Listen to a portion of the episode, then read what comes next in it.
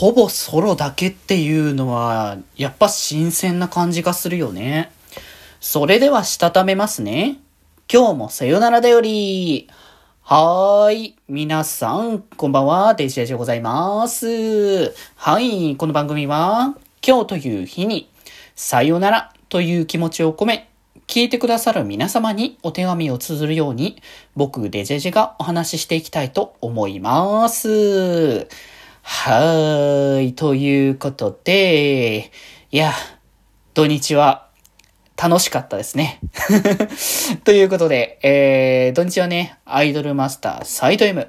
えー、の、えー、エイスライブですね。えー、アイドルマスターサイド M エースステージ、All Hands Together、えー、こちらの Day1、Day2 で、えー、それぞれね、開催されてた土日でね、Day1 は、えー、Catch My Hands、えー、Day2 は、えー、Clap Our Hands という形で、まあ、それぞれコンセプトを変えてのライブ編成だったんですけれども、いやー、楽しかったなー。まあ、なんか、いろいろそのサイド M の向き合い方みたいな話はさ、ちょいちょいさよならだよりの話の中でもね、させてもらってたと思うんですけど、まあ、その多分、今年の、あれかな ?4 月時点？今年の4月時点ではもう絶望の淵に立っていたところがあったから、もう正直、それでエイスライブどういう面持ちで楽しめばええんじゃいみたいな気持ちの方が強かったんですけど、まあそこら辺はね、いろいろ落ち着いてからね、あのー、語れんだろうみたいなところにはなって、まあ、あの、細かい語りはまたね、あの、気前よりとの方で、いろいろ語っていくんじゃないかなとは思ってるんですけど、まあ、とりあえず Day1 のまあな、もともとのコンセプトがソロ重視っていう話をしてて、まあでもやっぱソロ重視とはいえども、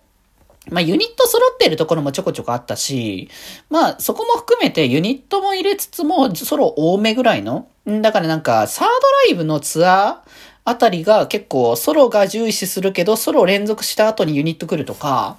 なんかああいう流れかなって正直思ってたんですけど、まあこれはなんか新しい流れということでいい意味で期待を裏切ってくれた。流れだなというところで、えー、一応瀬戸りの構成として、えっ、ー、と、一応その特別メドレーっていうやつでみんなで歌おうメドレーっていう、今回やっぱ久しぶりに声出しができるっていう環境だったから、あのー、そこでみんなで声を出してやるよっていう流れで、あのやった流れはすごく良くて、そのサイド M のユニット曲のメドレーをね、あのみんなで歌っていくみたいな感じの、こう見てる側の人たちもプロデューサーも一緒に歌うよっていう感じの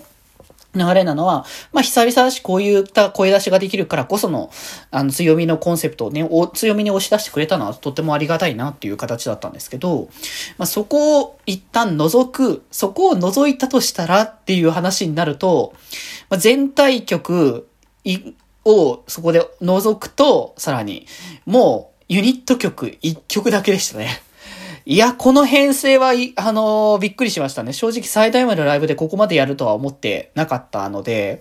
なんか、こう、ユニット主体でやってるところを、あえてソロだけをほぼほぼ、ソロだけっていう流れで、まあ、つなげていくっていうのは、なかなかこう、ちょっと攻めた、あの、流れにはなるのかなって思ったけど、まあでも普段そういう構成で聞けないからこそ、がっつりと